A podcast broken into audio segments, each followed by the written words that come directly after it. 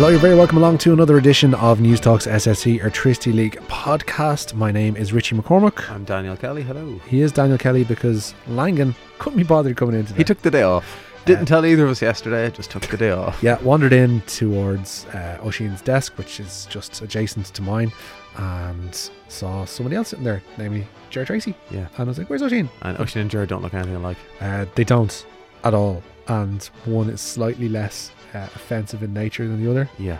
um, marginally, but still, it's noticeable. Yeah. And we're all glad that Oisin isn't here this week. Uh, on the way, we will be speaking to Shane Keegan, the Wexford Youths manager, as they face into their final five league games of the season. And speaking of fives, they've also said goodbye to five players within the past week as well. Stephen Last, Danny Ledwith, Connor O'Keefe, Andy Mulligan, and Eric Malloy, all gone for the shining, gleaming lights of Dan. Dunedin, New Zealand.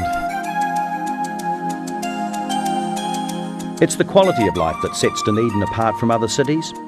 All of the advantages of living in a big metropolis with none of the downside. Yeah. They've gone to Southern United, which were formerly Otago United, which I think Terry Phelan managed. Did he? Yes. No way. Did you not know that? I No, did yeah. not know this. Terry Phelan uh, managed in New Zealand. They've gone. They're all working. Uh, uh, the the season starts at the end of this month, Yeah. so they've gone over. There's an Irish manager there whose name is Paul O'Reilly. He's formerly worked with. I think he's worked in IT Carlow, so he's gone over on a develop on a set a contract with the New Zealand FA, working I think with the Southern region is what they've called it. Yeah. And the five lads have gone over, and they will work. Uh, they'll work in New Zealand as players with Southern United, and also in a sort of, uh, for what we know over here, uh, regional officer. It's a worry, this. I Because I saw Very much so. I saw the story this morning. Uh, well, clearly it's an issue for Wexford Youths for their final games of the season. I know some were involved more than most over the past few weeks, etc. That's you can set that aside. But if you look at it from a first division perspective, Mhm. whereby this is more likely to happen in the next while, if a team from that part of the world, or if from a, a diff- like from maybe a second or third tier in America, Yeah, like, comes as calling we've seen with the NA, with the NASL players like Richie Ryan, James Chambers, Derek Yeah. Foran, a lot of them have gone in recent times. But now this is this is a new evil It's a new- coming well, this is this kind of uh, has a, I suppose, uh, a, a parallel with when you see Australian uh, uh, uh, what, uh, AFL teams coming Yes. looking for Gaelic Games players. You know, this is going to happen, and this we're going to see players picked off because ultimately, if you're a, if you're a footballer playing for, I don't know, if you're playing for Waterford, if you're playing for Limerick, if you're playing for Cobh, if you're playing for Dr- Drogheda, whoever it is, or for Wexford Youths, you want to, you're doing it because you want to play football. Of course, you know, you, you obviously would have another job on the side, but if somebody offers you this opportunity to go to a different country, full time capacity, full- English English speaking. English speaking, full time capacity, Yeah. to play football primarily, yes, but also have this other thing on the side, and if you're in your late teens, early 20s, by God, you're going to take it. Yeah. And it's a horrible position that, like, because there's literally nothing. It's not as if we're going to blame the clubs in this position because what can you do? and the fact that it's five of them, it probably makes moving far far easier. as well. Exactly, exactly. So they're de- heading down to Dunedin, and they're going to head off into a you know a, a life that's going to be the next couple of years for them. They might settle, they might not. Best luck to them. The five will make you get down now. Five will make you get down now, Now. and they're saying, "Baby, bring it on." Bring it on now. Uh, also, this week we will talk about uh, Shelbourne, and they're finally admitting that they're moving to Dalymount Park. This has been mooted for God knows how long for the last while. Uh, for most of the season, we've known that this has been coming, but the statement being released via Shelbourne's official channels during the week, uh, saying that after a consultation process with uh, not only Dublin City Council and their supporters, we'll see, They've also apologised for the inconvenience of being a football club, uh, which hasn't gone down very well, understandably so, with a lot of Shelbourne fans. I would, I kind of welcome that apology. Not necessarily the Shelbourne one, but it's uh, there are times over the past couple of seasons where I, I would have liked that apology to have come my way. you know, those Fridays where you come away going, I bloody hate football. yeah. Why do I do this to myself week in and week Yeah. out? But Uh, all the, all the, I think it was specifically apologising to the residents in the Tolka Park vicinity oh God. for all the fans coming to games on Friday nights. And I D- suppose, des- despite the fact that they're still going to be there for the next two, three years. yeah. And then you'll have Bohemians there also for Yeah. a year, maybe longer. Oh, well, they'd be, And- they'd always be there for two. And Bohemians will bring bigger crowds. There'll be Premier League games. Uh, understand? uh, Obviously, there will be probably double weekends where one team could be playing on the Friday, one team could be playing on the Saturday. This is going to increase the wear and tear on because Oh, let, totally. Let, let's be honest. It's what twenty eight games in the first division season. Tw- Fourteen of those be at home. Yeah. Uh, it's 33 games, so like 17 and a half. An extra 16 and half. 50%. An extra, yeah. God. Yeah. Poor Tolka. And I have been in Tolka maybe two, two, two or three years. I'd say the last time I was there Yeah. behind one of the the end that is now basically written off. Yes. There was a police crime scene investigation, do not cross tape over the front row of the seats. Yeah. it's a weird position. Like, obviously, there's this gleaming, you know, Oz like structure on the horizon Yes. in the form of the new Dalymount Park, but it's going to be a lot of hardship in the next two, three years for, for, for both sides, really, as we see the move. And, you know, Especially like when we see Bohemians with uh, the two or three bars under the Jodi stand. Yeah, like do, yeah. they take in a lot of additional revenue. especially with a fine range of craft beers as well, Yes. Daniel. The the hipster club of the league around. Well, I didn't want to say it. You said it. Yeah. Just because, you know, we're slightly, you know, Cultured. well, there's that. There is that. Uh, we'll also look at this potential move of the cup final, Dan. I don't know what you make of this one Yeah. because we spoke about it. There was a heated argument amongst the three of us when Langan was still here uh, yesterday. When he decided to show up to work. I, I think this is what put him off coming in today is that he knew this was on the horizon. He actually didn't want to stand his ground in front of a microphone on this one. The thought of moving the cup final back a week, yes is or no? absolutely rubbish. yeah, I despise the idea. I it's absolutely despise it. Take out the fact that Ireland are that there's November internationals the following weekend anyways. It's just a stupid idea. It's bizarre. Well done to Dundalk. They've done great. The fact that they're in St. Petersburg three nights before is just sheer unluck of the draw. Yeah, it, it, it's it's bad luck. But as we pointed out, you know, in in the Premier League, for instance, Success. uh, who was Like- it? Was Tottenham were off in CSKA in Moscow, and then Yeah, they're back and in on the played on the Saturday, and, Sunday. the- and they're playing on Sunday. Yeah. So you know, this, this, is what happens. This and if Dundalk or any other team want to play at this level in Europe, this is this is what they're going to have to deal with. If it was on the weird side of things, where if it was Waterford who are in this position, Yeah. Waterford don't have the means nor the manager. Sorry, Roddy, uh, to you know do these things. You've just blessed. Dan's just blessed himself. By the way, you can't see this, but he's done. Um, if you haven't, if you're not geared that way, and you're going off the far side of the world for whatever reason, Waterford or Cobh or whatever would find themselves there and coming back and playing a cup final, Yeah. then we'll talk. Yes. Then we'll talk. But if you're able to field, Dundalk have the means, and what I think uh, in their last three games, they've uh, Dean she- uh, Dean Chris Shields. yeah, Who the hell is Dean Shields? Chris Shields is Dean's done his his his, his, his Uh, shoulder yes. the semi final last week. Uh, Chris Shields has is the only player who started in all three games. They have the resources. If this was any other game apart from the cup final, but we're now in this weird position whereby twenty percent of the season is crammed into the next. yeah, it's great, M- isn't it? month. Summer soccer is alive and well. What the hell? Like it's looking through the games. You've got them there in front of you as well, Yes. Dan. Um, on Cork side of things, on Tottenham up here, was it seven games remaining in the month of October? Galway away, Dundalk away, Finn Harps at home, St Pat's away, St Pat's at home, uh, Wexford at home, and Bray away. Yes. Uh, so they're finishing the season freezing our Cork out Yeah. by uh, the and then looking at Dundalk, uh, they one thing I will say, and well done to the FAI with all their uh, chopping and changing of fixtures. They have put Dundalk's and Cork's remaining league games on the same night, which means we'll uh, Grandstand finish. Yeah, exactly. Like Trophy Com- hovering in a helicopter compare up in the one, compare one game to another. Where like where will they leave the trophy on the final day? Last God. at Lone. It'll be in at final- Lone, yeah. The final day, uh, Dundalk are at home to Galway and Cork. I know it'll be in Dublin. It'll be hovering around the M50. Galway and, and Bray. Yes. This because you know I, should you know I go what? through Dundalk's fixtures I- as we said I would 30 seconds ago? Yeah, go on. Uh, so they've uh, Sligo Rovers at home, Cork at home in what will be the title decider, even though there's another four or five games left after that. Shamrock Rovers away, Longford away. Then they faced uh, the little trip to St Petersburg. Small. Uh, small trip from Longford to St Petersburg, three days apart. So they go Longford to St Petersburg. No, they're going. They're playing St Petersburg in or in. in oh, sorry, Tallaght, then yeah. Ta- apologies, sorry. Yeah. Uh, St Petersburg and Tallaght, then Bohemians at home, St Pat's away, and Galway at home, and then followed by that, obviously, is the trip to St Petersburg and the cup final a few days afterwards. Yeah, uh, I'm reminded of I think it was the final day of the season um, in 2010, possibly. I know Bows were away in Galway when uh, Pat Fenlon decided to have the great idea to play uh, Bisto Flood up front on his own as a lone striker away from home against a Galway side that had conceded 20 odd goals in their previous three games, who we needed to win to win the league. And I think How did that turn out? I think weirdly enough, uh, we were away to Galway. Uh, we were well, we were yeah, we were away to Galway. and Dundalk would be playing Galway at home, and then I think Rovers are playing Bray in their final game of the season. So it's weird how things work out. Yeah. Is that one has Bray and one has Galway in the final day of the season this year? Anyway, It's like the FA. It's like the FA wrote it that way. it's grand. The FAI have the best interests of the game at heart, and I'm sure we'll see this uh, sorted well in time for next season.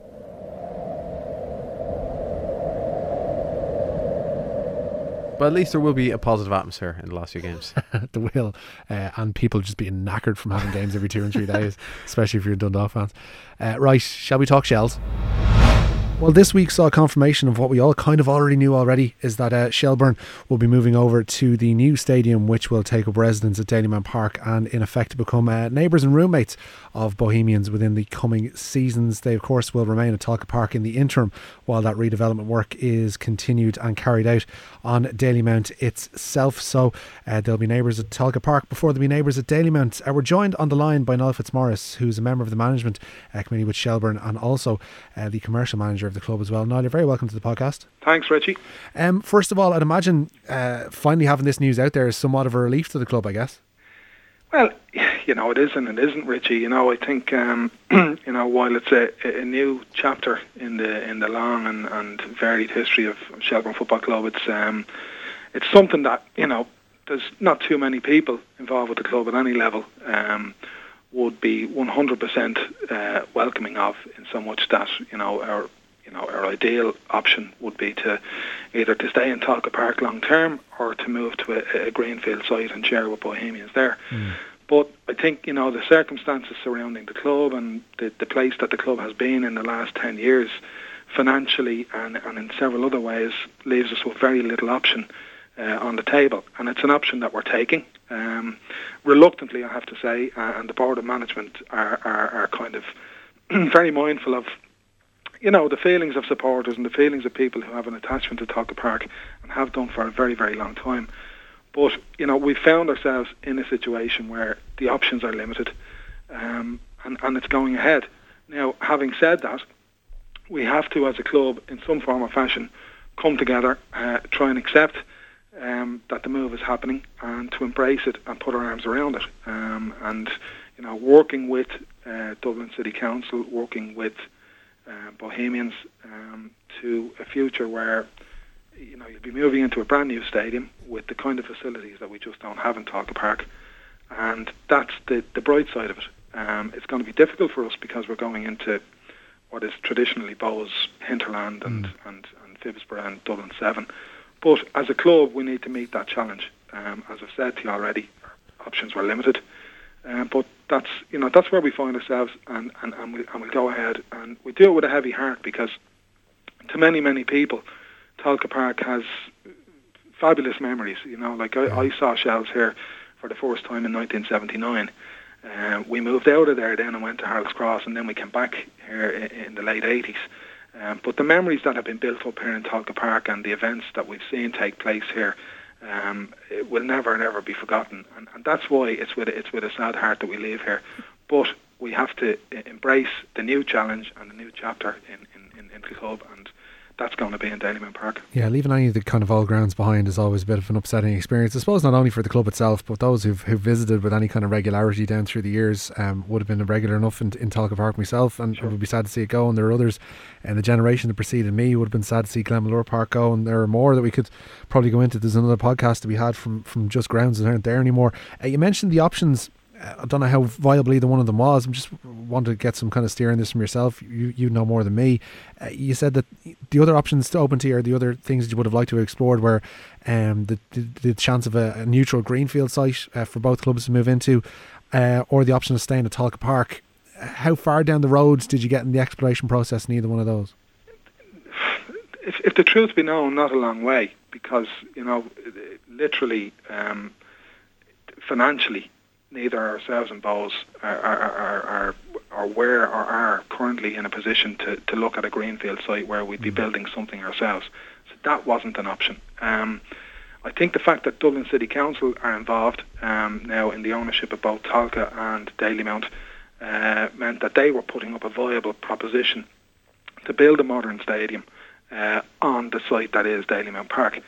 Um, in terms of Tolka Park, you know, well, Tolka is, you know, we use Tolka uh, on, on, on, on a very regular basis, obviously playing our home games here every mm. second week. Um, and while it's adequate for our needs at the moment in the First Division, um, A, we'd have to do some work just to bring it up to Premier Division standard um, if we were back there. We've had issues with the with the, with the floodlights here in Tolka Park, um, and the general infrastructure on the ground is it's just old. You know, like you're talking about stuff that was built many many moons ago. Yeah to do the kind of work that will be necessary to bring Tolka up to scratch, you'd practically be talking about levelling the place uh, and, and and starting from scratch. That's not going to happen in both Dalymount and Tolka Park, um, and it's just not an option. And financially, we're certainly not in a position to, to do that, and, and that's why we're relying on Dublin City Council um, to come in and, and, and build a facility that they are in Dalymount Park. Can, can I ask you, Niall, how strong was the talk of Shelbourne's status either within Tolka Park or away from it before the talk of redevelopment of Dalymount reared its head? I.e., had there been discussions about either staying or moving prior to that announcement?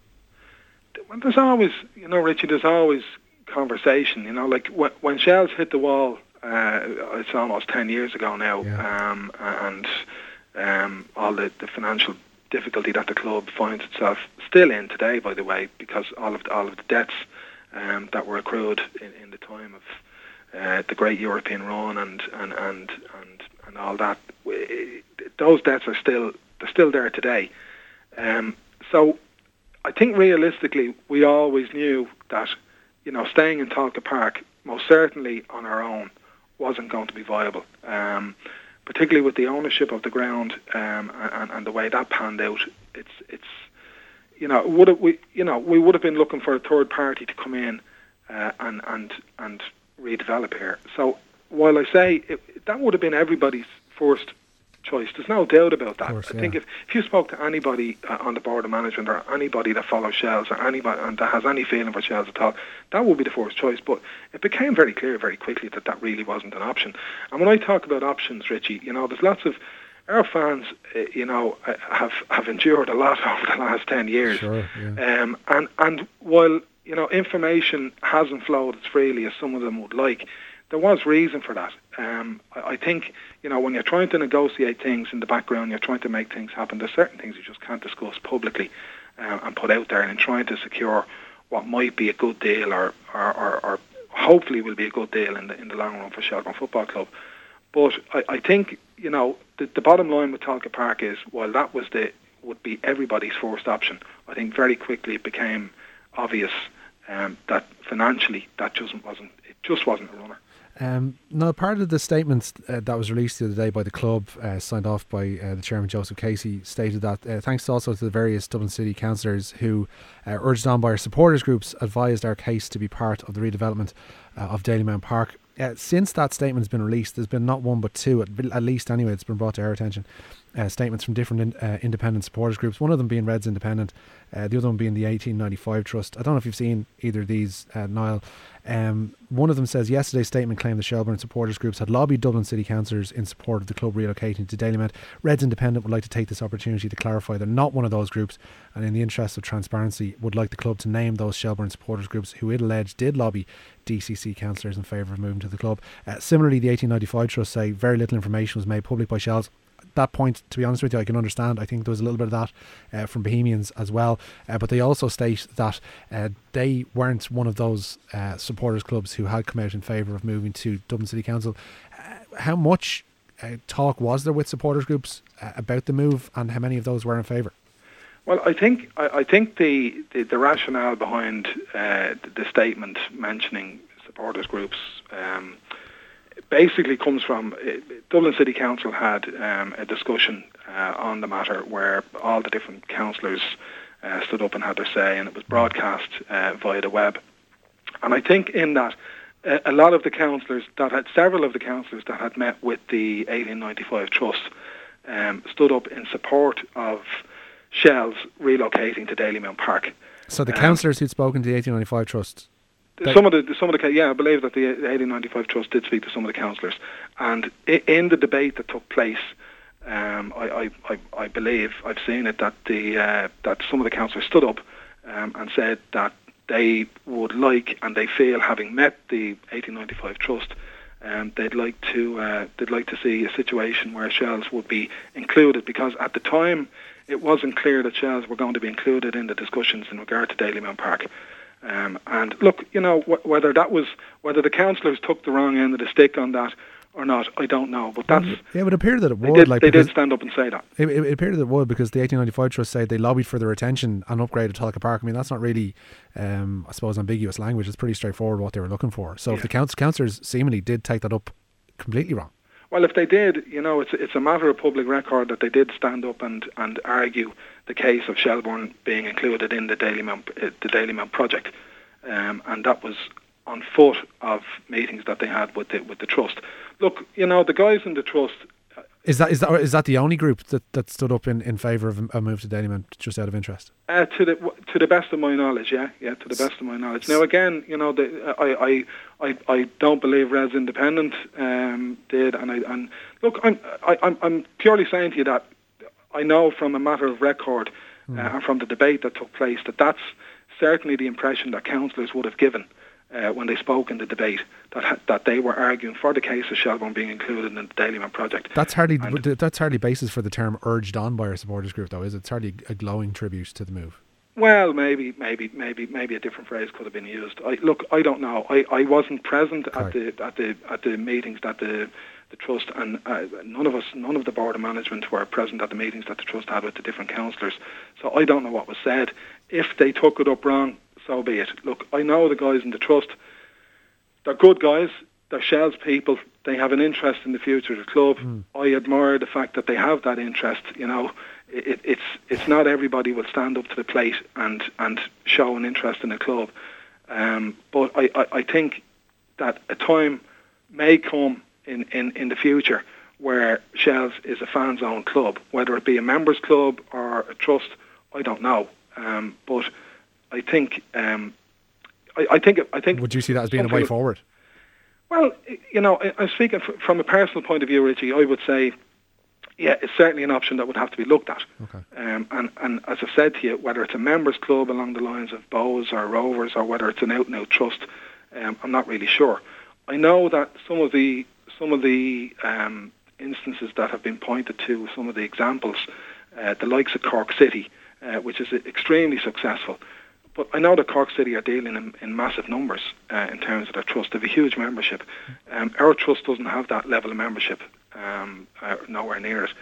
Um, but look, you know, I'll always, you know, and again, speaking from a personal point of view, I have great admiration for, for, for the guys in the trust. I have great admiration for the fact that they stand up to the plate. Um, but, you know, I think they also need to understand that the club has been in a very precarious situation for the last 10 years. Um, we've done our level best, A, to keep the club alive, and B, to try and resolve the situation with regard to the ground, with regard to the debts attached to the club, and to try and move the club forward, hopefully, uh, to get the club to a, a debt-free situation where we can move the club forward because it hasn't gone forward. We all know that in the last 10 years. Of course. Um, looking ahead to the move, I suppose, have you been given a time frame on things? Uh, things seem to be fairly, I don't know, in, in all the official communiques that we've seen anyway, uh, be it from DCC or from Bows or from yourselves, seem to be pretty loose in terms of time. And I appreciate there are many factors that can be involved in that. But have you got a time frame in mind for the move? Has there been one mooted to you? I Well, again, again, it's a difficult one for us because we're literally only at the table as of this week. Okay. You know, yes, we've had preliminary discussions with the council or with Bohemians, but nothing has been official because we haven't actually so we we didn't actually sign up to the agreement until this week. Um, so with us only coming to the table now, we're a little bit late in, in, in, in, in finding out information and timescales and, and knowing that. And that, and again, a lot of our supporters, you know, our, our fans who are you know, disappointed with the move. They may think that we have information that we're not passing on to them. We actually don't have a lot of information, and until the steering group is set up, and until we sit around the table and discuss the, the, the Dalymount project properly, um, we're kind of relying on just little bits and pieces here and there. In terms of timescale, I don't know. Um, it, it's it's possible that if Bohemians uh, decide to come to Tolka Park, that it might be the year after next. Um, they might be here for two years uh, while work goes on in Dalymount Park. I think the, the the hope is that the ground will be ready um, for 2020. Um, but you know, like a lot of things, that could be delayed. But again, you know, I'd hate you to quote me on it because it, it, we're only getting to the table this week, and in actual fact, until that steering group sits down um, and and gets into the nitty gritty of what's going what's going to happen, what's not going to happen in terms of um, Bows possibly coming to Tolka Park or when we'd be going in there. We we really don't have a, a, lot of the information that people might think we should, might think we'd have at this okay. stage. It would be uh, probably foolish from an Irish perspective anyway to put any kind of timescale on a building project in this country. Yeah, yeah. Um, on that steering group as well. Again, this is probably a you're late to the table kind of answer too, I guess. But do you have any, um, I suppose, knowledge or do you have any expectation of your level of involvement as, as a club um, in, in what I suppose the outlook of, of Dalymount is going to be, how much of an imprint Shells are going to have on the particular ground, yeah. or, or the plans in general? Yeah, no, we haven't. Uh, qu- quite literally, you know, uh, as I say, you know, w- w- you, you can have discussions with certain individuals um, in the council or certain individuals in Bohs, and you can say, well, that's possibly on the table, that might be on the table, but until that steering group meets and until that sits down and decides the way forward, all of that is up in the air. Okay. Um, it, you know, obviously, as a club, if we're going into a shared um, facility in Phibsborough, we'd like to have as much of an imprint as possible, um, and we'd be pushing for um, the kind of facilities that you need in, in modern day football. We'd we'd be pushing in terms of you know um, identity, in terms of our own dressing rooms, in terms of bars, in terms of lots and lots of different things. But nothing is, is in stone as of yet. And until that steering group sits down and meets, nothing will be in stone. Do we know when that steering group is likely to convene? I'd imagine it. I'd imagine it would happen fairly quickly. Okay. I would imagine now. Again, I don't know when, but I would imagine in the next couple of weeks that steering group will be put together and we'll have its first meeting. Okay. Well, I suppose in the in the short term, at least, it, it seems as if the there's a home for the club, which is a huge, huge thing for, for Shelbourne and I suppose for Dublin football. If we're going into the wider, uh, almost teary-eyed, dewy-eyed, uh, Dunphy-esque uh, spiels about things, it's you know, it's it's nice that there still will be a Shelbourne from a from a neutral's perspective, I guess. Mm-hmm.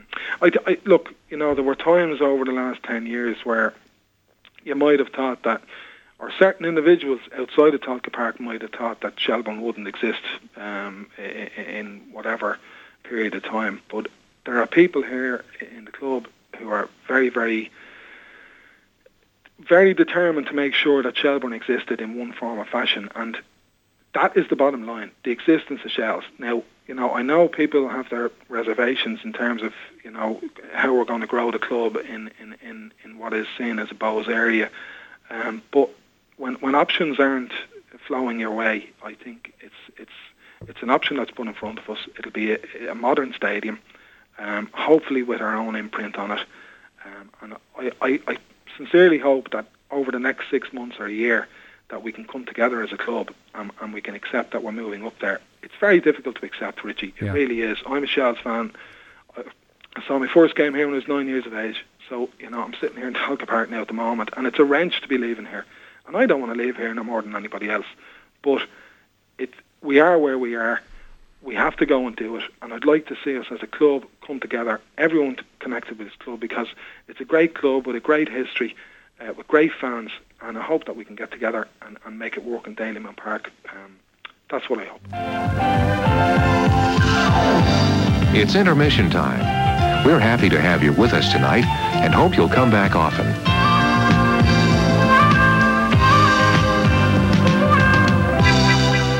Okay, well, naturally enough, when we get to this point of the season, a lot of attention is drawn towards the top of the table with the title yet to be decided and four points separating Dundalk and Cork. But things are equally as hectic and as hot down towards the other end of the table as well. Uh, Longford currently occupying bottom spot, and just above them, Wexford Youths, 19 points, six points off the bottom. They're five points adrift now of Finn Harps, and their manager Shane Keegan joins us online. Uh, Shane, I've started off on rather a bad note because I've uh, reminded you of the predicament that you find yourself in with five games to go, unfortunately. Ah, yeah, no, I wouldn't. I wouldn't uh, take that as a bad note, Richie. To be honest with you, um, I think we are there or thereabouts, if not slightly better than where um, many people would have thought we would have been before the season kicked off. We we always knew we were going to be down around this end of the table. We knew it would be kind of last, second, last, third, last would be there thereabouts where we'd be. And I mean, with five games to go, we're uh, we're trying to keep Longford at bay and, and still very much of the belief that we could possibly even catch Finn Harp. So, um, no, it's fairly positive around our place, okay. believe it or not, despite the position we're in. If you go into the season thinking that, you know, well, you're being realistic because obviously given the relative, for want of a better term, youth of the club, um, and given the fact that you were only promoted obviously last year, knowing that you are going to struggle, is that a difficult dynamic to manage within the, the squad to kind of go, listen, lads, this is just the way it's going to be for 18, 19 games of the season. And for the rest of them, we kind of have to pick off points where we can. Well, I think the most important thing is that you sign players and put together a squad that um, knows that that's the likely reality and is very much up for that being the reality that they're going to find themselves in. I mean, Longford, fair player, they're making a bit of a drive back at it there at the moment, but I, would say maybe a bit of a problem Longford might have had for a while this season was, was they might have been quite surprised to find themselves where they were, given that they did very well last year. That was that was never really the case, I suppose, for ourselves and Harps. We we kind of always knew the, the scenario we were going to be in, and it's maybe helped us kind of deal with it uh, slightly differently. But um, yeah, it is very, very important that you know you're, you're certainly going after a particular kind of, of, of player and kind of character, knowing that uh, you're going to be in a dogfight and you need people who are going to be ready for that. Shane, I spoke to you at the start of the season at the launch in the Aviva, and when I was speaking to you, you seemed very optimistic for the season, even though you didn't know exactly what to expect with Wexford's first year in the Premier Division. Have the team and the club as a total lived up to your expectations about how they would have performed in their debut season?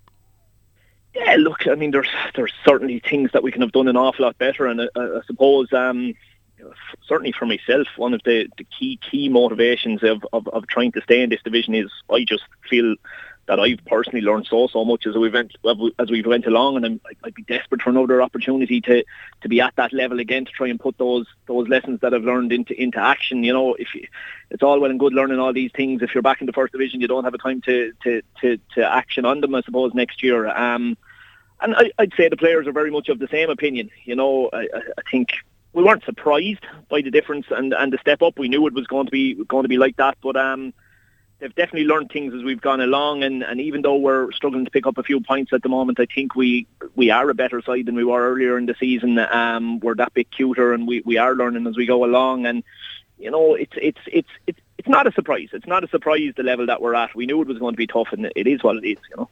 When you look at the games that you've had, especially quite recently, I suppose we can take away Bray because for whatever reason in the past uh, two three months Bray has become this weird anomaly where well, they're just the team in form apart from Dundalk.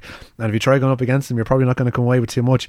Uh, but you look at a 1-0 defeat to Bohs, a nil-nil with Derry um, a loss to Derry in the Cup as well and then ahead of that taking away Cup games it was a 1-0 defeat to Dundalk. So it's not as if you've been far away in many of these league games especially no, that's it, and I suppose that's kind of what I was probably hinting at on the previous question. Is we're, we're, we're just lacking that bit of cuteness to turn good performances into points, essentially, um, and that's that's probably what what's caught us. Um, we've found ourselves in a strange situation where, unfortunately, our our really good performances tend to have come against the better sides, which have resulted in us getting narrow defeats. Um, and then when we've come up against a team that we would see it as maybe a bit more winnable, we haven't quite produced, um, and that's that's been the annoying part about it for, for myself and the players.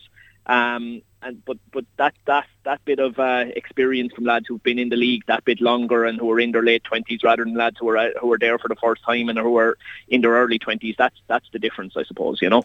Does that uh, you've mentioned now the word cuteness in, in the last two in the last two answers you've given, but with that is that does that make it even more crucial this season that Wexford survive that with the experience that is being given to the team this year in the Premier Division that if they're still there next season, uh, the team can improve on on basically the experiences that you've all gained as a team in your first season in the Premier Division.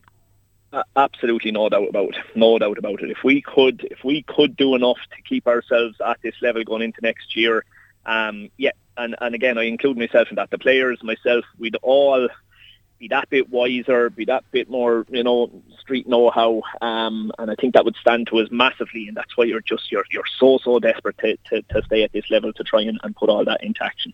How have you found this season in terms of, I suppose, the fixtures? Because what we've seen recently, obviously enough, we mentioned at the top that a lot of the attention has been drawn to, to Dundalk and Cork and the shortfall of games that they have to make up for in the next few weeks as well. But obviously, the I suppose the collateral damage to that as well is that they have to come up against teams like yourselves, and you've had a game with Cork pushed back until the 24th of October. Um, there's obviously been rearrangement of games for other sides as well. It really doesn't help your cause to have these late jumblings of games around, I suppose, either. No, it's it's, it's been crazy. Um, I've I've highlighted it on a couple of occasions. Um, I don't think it's any coincidence or any surprise that it seems to be uh, ourselves and Finn Harps seem to be the two that seem to get messed around most and, and seem to get punished. Um, because other teams are in Europe, you, you have no problem accommodating teams are in Europe. You know, we're all taking great joy from seeing what Dundalk are doing and, and seeing a couple of the other clubs progress through a round or two earlier in the summer. But um, the way ourselves and Harps are getting treated on the back of it is is insane. I mean, it has to be it has to be one of the only leagues in Europe where where a team has been told six days before they're due to play a game that uh, their game has been called off so that somebody else can play them instead. Um, I mean, it's one thing having a game rearranged, um, but for what happened for us, I mean, for us to have supposedly been playing Bohs on that Friday night and get a phone call six days beforehand to say, sorry, you're, you can't play Bohs. Uh, we want Dundalk to play them instead. That was that was insane. And I know Harps have had a few ridiculous um, scenarios over the course of the season as well. And it is disappointing. It is disappointing. You'd be looking for, you know, you have enough uh, to be contending with when you're you're working with the kind of constraints that the likes of ourselves and Harps are working under um, without kind of extra roadblocks and issues and problems being thrown in your your way. But um, it is what it is situations like that can be tough enough at the best times, but with uh, you've mentioned the constraints you have, and a, a lot of the players would have also uh, uh, jobs as well during the week. How difficult is it when they're trying to get time off work and they book time off their bosses, and then the suddenly go, it's uh, it's this is out of my hands now, but the FA have decided that instead of us playing this Friday night. We are playing further down the line. Can I work this Friday and then take more time off at an unannounced date? Yeah, that must be very difficult for your players. It is, um, and unfortunately, well, well, you don't like highlighting negatives. Um, anybody who'd be keeping a close eye on things there would be aware we, we haven't picked up a point on a Monday this season. Um, we're pointless for I think a total of six games on a Monday this season, and you know there's a very clear reason why that is. You know, um, lads working all day on a Monday, having played on the Friday night as well. It's very very tough. It is very very tough, and you you accept at the start of the season you get a fixture list and you accept that you are going to have four games on a Monday, and you're going to have to deal with four games on a Monday. But we're we're going to end up having had seven um, on a Monday night, and it's it's it's it's so hard to do. It's so hard to do. Like now look, that's all, that's almost twenty yeah. percent of your league season. That's it. That's it. Um, and look, I'm sure the answer from the powers that be up above would be. You know, we're trying to make it a full-time league. They probably wish that they were in a scenario where everybody in the division is full-time. Um, but they can't force suppose, they can't force full-time football upon sides and clubs that aren't able for it. Essentially, that's it. That's it. That's it. But um, look, what what do you do? You know, whinging and moaning about it is going to get you very, very far, and it's probably only going to give your players make your players feel like they have an excuse not to perform on a Monday night. Really, if you're moaning about it too much. So. Um, look, you just have to get on with it. How much would you see? Because we heard Fran Gavin speaking a few weeks ago that maybe the solution is to start the season slightly earlier. I'm I'm not sure of the financial footing that Wexford might find themselves on, but I don't know it's obviously going to have an impact in terms of wages, etc., etc. Would starting earlier make a difference, or is it not going to add up to a whole hill of beans if we find ourselves with Dundalk and maybe who knows Cork progressing in Europe next season as well, and we're back to where we are now? You'd imagine it'd be a help. You'd also imagine. I, I don't really see the the need for a mid-season break. To be honest with you, um, I definitely don't see a need for it being as long as it was this season. Um, I'd, I'd question whether there's a need for a mid-season break at all. Um, so I mean, you could. There's another two or three weeks in which you could be playing fixtures. Um, if it started a bit earlier, yeah, I think that'd be a help. Um, whether my committee or whether the, the financial side of the club would agree with me, I don't know. They, pr- they probably would, to be honest. Yeah. The, you know, our our our wage bill would be so low that it wouldn't make a, a, a, massive difference to us to be to be paying out a week or two earlier. I wouldn't think. Um, yeah, I, uh, I, there is talk of it happening. I, I, I, think it would be a positive, but I, I also think they definitely should address the mid-season break. You know. Yeah, this, this seems like something that would be sorted pretty handily if the the lines of communication between not just Wexford, but obviously the clubs as a whole and those at the top in the FAI were more regularly opened, which doesn't really seem to be the case. I don't know if you found that.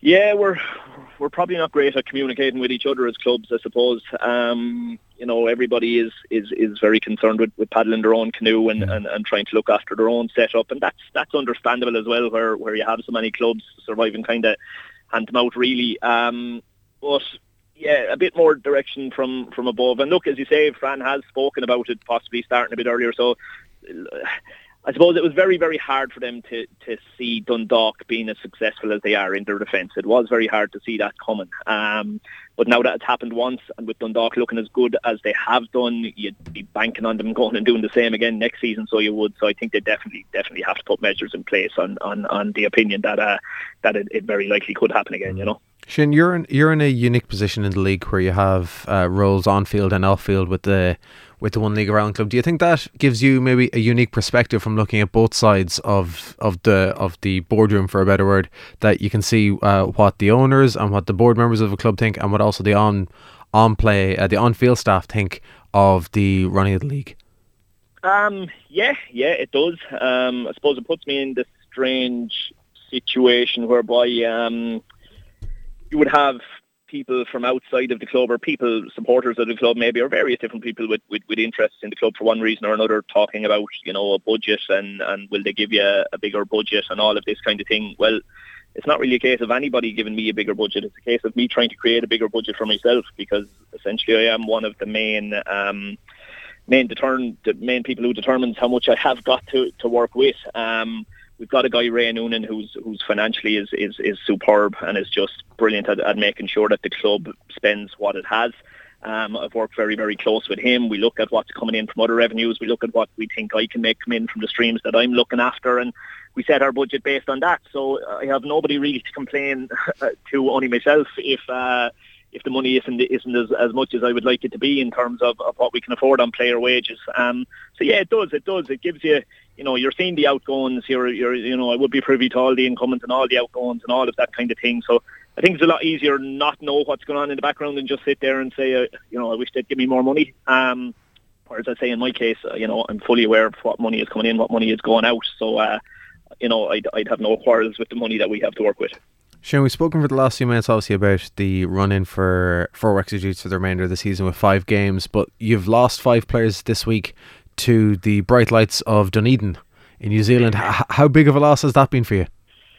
Yeah, it will be. Of course, it will be. We're very, very disappointed to, to lose the lads. Now, I suppose in terms of you know they've they've they've kind of steadily um, been decreasing their involvement over the last couple of weeks. Anyway, there was th- initially there was three of them going um, as far back as as um, you know maybe a month ago. I would have known that we were losing three of them. So they had started to um, to be phased out as it was. I suppose Andy Mulligan and Eric Malloy would have been the two that were approached um, quite a bit later in the day, and they would be two players who had still been in the starting lineup until very recently. So they they will their loss will be particularly felt. Um, so it will now on the flip side, you know, we we've called in a couple of the the younger fellas to kind of bolster the squad, and you know, I'd seen them a few times, and to be quite honest about it, I was maybe being a little bit unfair in them in that you were holding them back um, based on how they were performing. I mean, they've they've been absolutely outstanding in training this week, and you're you're very very excited about the thought of, of, of being forced into a scenario where you're going to have to throw them in at the deep end. But as I say, that that's kind of an exciting proposition based on what I'm seeing out of them at the moment. So we'll we'll we'll, we'll survive. We'll go along without them. So we will. We won't have. Uh, we won't have any, any major issues in terms of stre- strength and depth in the squad or anything like that. But yeah, they are a loss. They are a loss. Is it a worry that you can see, not just for yourselves, but obviously for any club as well that are in your position, that this is something that could r- regularly happen, or you know that you're always liable to be open to? Is that if an opportunity arises for somebody to make a bit of money elsewhere, then they're they're gonna have to naturally, such as the human compulsion, go and follow it. Yeah, well, uh, obviously, I think it'd be a bit more of an issue in the first division. There'd be, you know, we would be very, very unique in the Premier Division. Yeah. Um, I think most Premier Division sides, even the ones down the bottom end, would have maybe a handful of players who might be on amateur contracts.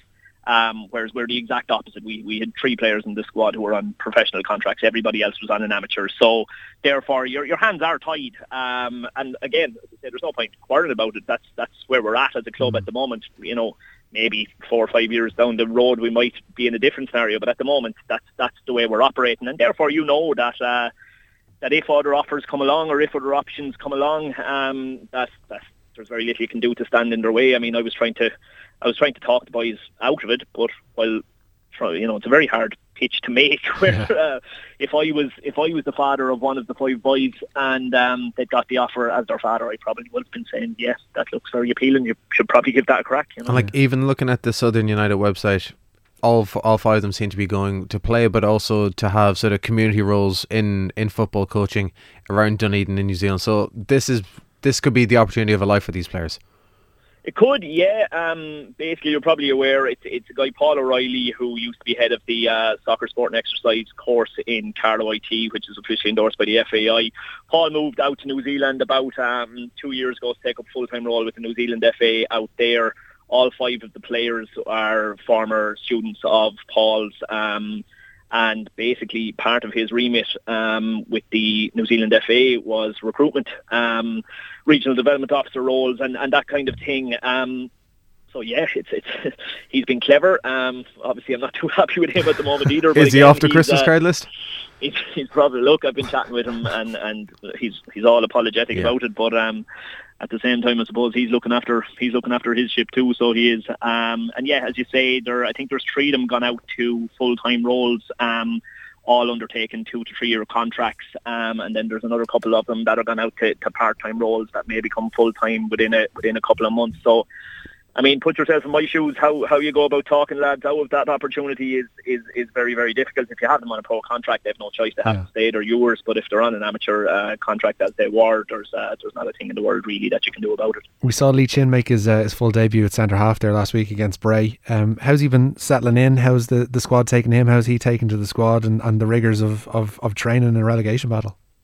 Excellent, excellent. I have to say, yeah, he's he's been great to have around the place. So he has. Um, obviously we were beaten on the night, but that was true through no fault of Lee's. He had a very very good game himself on the night, so he did. And with every training session, you can see him getting that bit sharper, particularly in relation to positional sense and, and decision making and that kind of thing.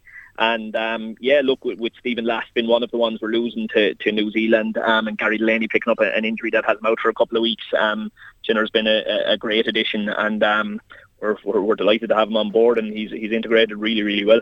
Mm. It, it's a weird word to say when it involves uh, an intercounty GAA player, but does he bring a level of professionalism to the squad that isn't there? And you can't say that now. No, but I'm uh, like, for example, when it comes to uh, strength and conditioning and fitness, like it, we've seen the pictures of him in the Wexford jersey, in the uh, in the works at Hurling jersey, and for a better word, he's an, he seems to be an absolute beast of a man. He's a big lad, uh, Shane, isn't he? He's in good nick, isn't he? he's in good nick. Not um, not jealous at all.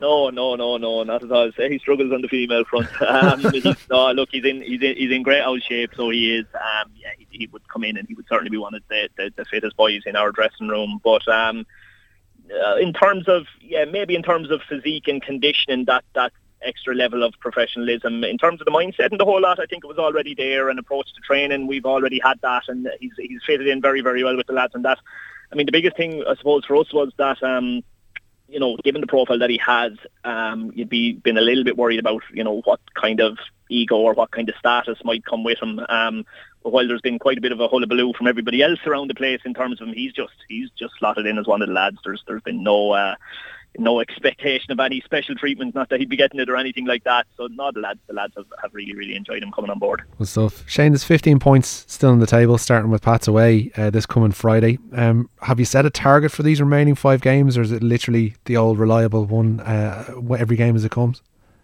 Sure, the target, I suppose, lads, is to, to try and keep Longford at bay and try and catch Harps. That's that's the yeah. target. Um, the way the games, as you say, the way the, re- the Cork one has been refixed, um, because that's in the last week now that means Finn Harps is our third last game rather than our second last game. So in an ideal world, we'd like to go into the Finn Harps game knowing that if we could defeat Finn Harps, that our um, our scenario would be in our own hands heading into the into those final two games. So that's that's the aim to try and get it down maybe to, to, to two, three points before we play Finn Harps. So that would mean us needing to pull out a big win against either either Galway or Pats and then hope that the the other teams around us do us a favour. Unfortunately, Mr. Rafkataro wasn't able to do me a favour the other night with his penalty miss and injury time, but um, these things happen. But yeah, if we could, if we could try and get it into um, a situation where it was back in our own hands heading into the Harps game. That's that's all we could ask for really, and if we can pull it off from there, brilliant. But as I say, if we can't, we're more than we're more than steeled for the, the, the concept that we might be heading into a playoff. And if we head into a playoff and have to try and, and keep our status that way, well then you know bring that on too. We're, we're we're more than up for that fight either. Finally, Shane, just looking at the fixtures, it's Pats away this Friday night, followed by Galway at home, Harps at home, as you've mentioned, and then Cork and Sligo both away in the final week. With the exception of Cork and Finn Harps, who are one looking for the title and one trying to survive in the league, St Pat's, Galway, and Sligo Rovers don't have a lot to play for. They're they're safe in the league. None, they've no cup runs, they've nothing like that. They're just playing at the end of the season. You could have had a you could have had a far worse uh, final five games to have. Yeah, I, I, I don't know you get that one you get that one thrown out an awful lot, but when you're a manager um, and when you're in a dressing room and when you're you're dealing with the reality of the situation, I don't know if that adds up. I mean, any manager worth his salt is able to find a motivating reason. I mean, well, straight away look at the Galway run, right? Leo Leo is managing Galway for the rest of the season. I, I don't know if Leo has any interest in the job long term, but whether he does or whether he doesn't, Leo is going to want to make a statement with how the team performed during his time in charge there'll be absolutely no lack of motivation in that one. the Sligo one is their last is the last game of the season. I mean, do you think do you think this Dave Robertson is going to allow his team to play below par in the last home game of the season and leave a bad taste in the mouth then heading into the into the off season? A- absolutely not. You know, there's there's always a motivating factor. Even if a team is around mid table and aren't fighting for a title or aren't down on the bottom, I guarantee you there's a motivating factor there that will spur them on. So look, I don't think our running is any easier or any harder than, than Longford's or Harps. Um, Longford have that advantage over the two of us at the moment. It's up to us to try and reel them in, and, and that's what we'll be trying to do. Well, we'll look on with interest in the next few weeks, and best of luck to uh, to Wexford Youths in the remaining five games of the season. Shane Keegan, it's been an absolute pleasure to speak to you. Lad, thanks very much. Shane Keegan there talking about Wexford's chances in the remaining five games of the season. The first of those five comes this Friday night away to St Pat's, a 7.45 kickoff on that one. Elsewhere in the Premier Division on Friday evening, a slightly tasty looking Dublin derby, the final one of the year for Bohs and Rovers. 7.45 kickoff at Dalymount Park and as an 8pm start. We know Wexford will have a keen eye on this one as well as Bray travel to Finn Harps. As we mentioned, Finn Harps starting uh, in 10th position this coming weekend on 24 points, 5 points ahead of Wexford who are in that playoff spot with Longford adrift on 13 in 12th and bottom. Just the one first division fixture on Friday. Uh, that is at the Belfield Bowl, the UCD Bowl, uh, Belfield, whatever you're having yourself. Uh, it's UCD against Shels. 7:45 kickoff on that one, Daniel. All the fun takes place on Saturday as Dundalk and Cork are both in action. Dundalk take on Sligo Rovers at seven o'clock in Oriel Park. Cork travel to Eamonn Deacy Park to Fesco United also at 7 and at half 7. Longford still fighting for their lives. Uh, they're against Derry in the City Calling Stadium in the First Division. At 7.15, Cobh take on Cabinteely, but all eyes, Richie, will be on Markets Field come maybe half 7. The game is at half 5, but Yeah. Limerick, their one year exile to the First Division, which has been nothing short of a resounding success, sees them lift the First Division trophy after their game with Drogheda. And on Sunday, there's the one game. Derek Brown takes charge of Waterford United in a caretaker capacity. He was the current, he's the club's under 19 manager after Roddy Collins left. Waterford take on Athlone in the RSC at half two. Still trying to hear from Roddy because of that uh, rather terse statement that was put out about his departure, which was, you know, He was basically future endeavoured. fairly cold. Yes. Few, is it like pat in the arse? Best of luck. Don't let the uh, Door don't hit let the you. door hit you where God split you. Yeah. You know, it's. For it's- anyone that doesn't know the future endeavoured parlance, Richie, would you like to explain it? Uh, I think people should just Google that Yeah. and look up a lot of. It's basically our wrestling nerddom is coming to the fore again here, Dan. I feel we should dive out pretty quickly before it uh, shows itself. Even There was only one mention as well to the GAA, which I was very well. Two now. Ah, you've ruined it. Yeah, That's it. but it's all that, over. that came from you. Close the doors. There's Yeah. five weeks of this left, and it's all gone to pot. Goodbye.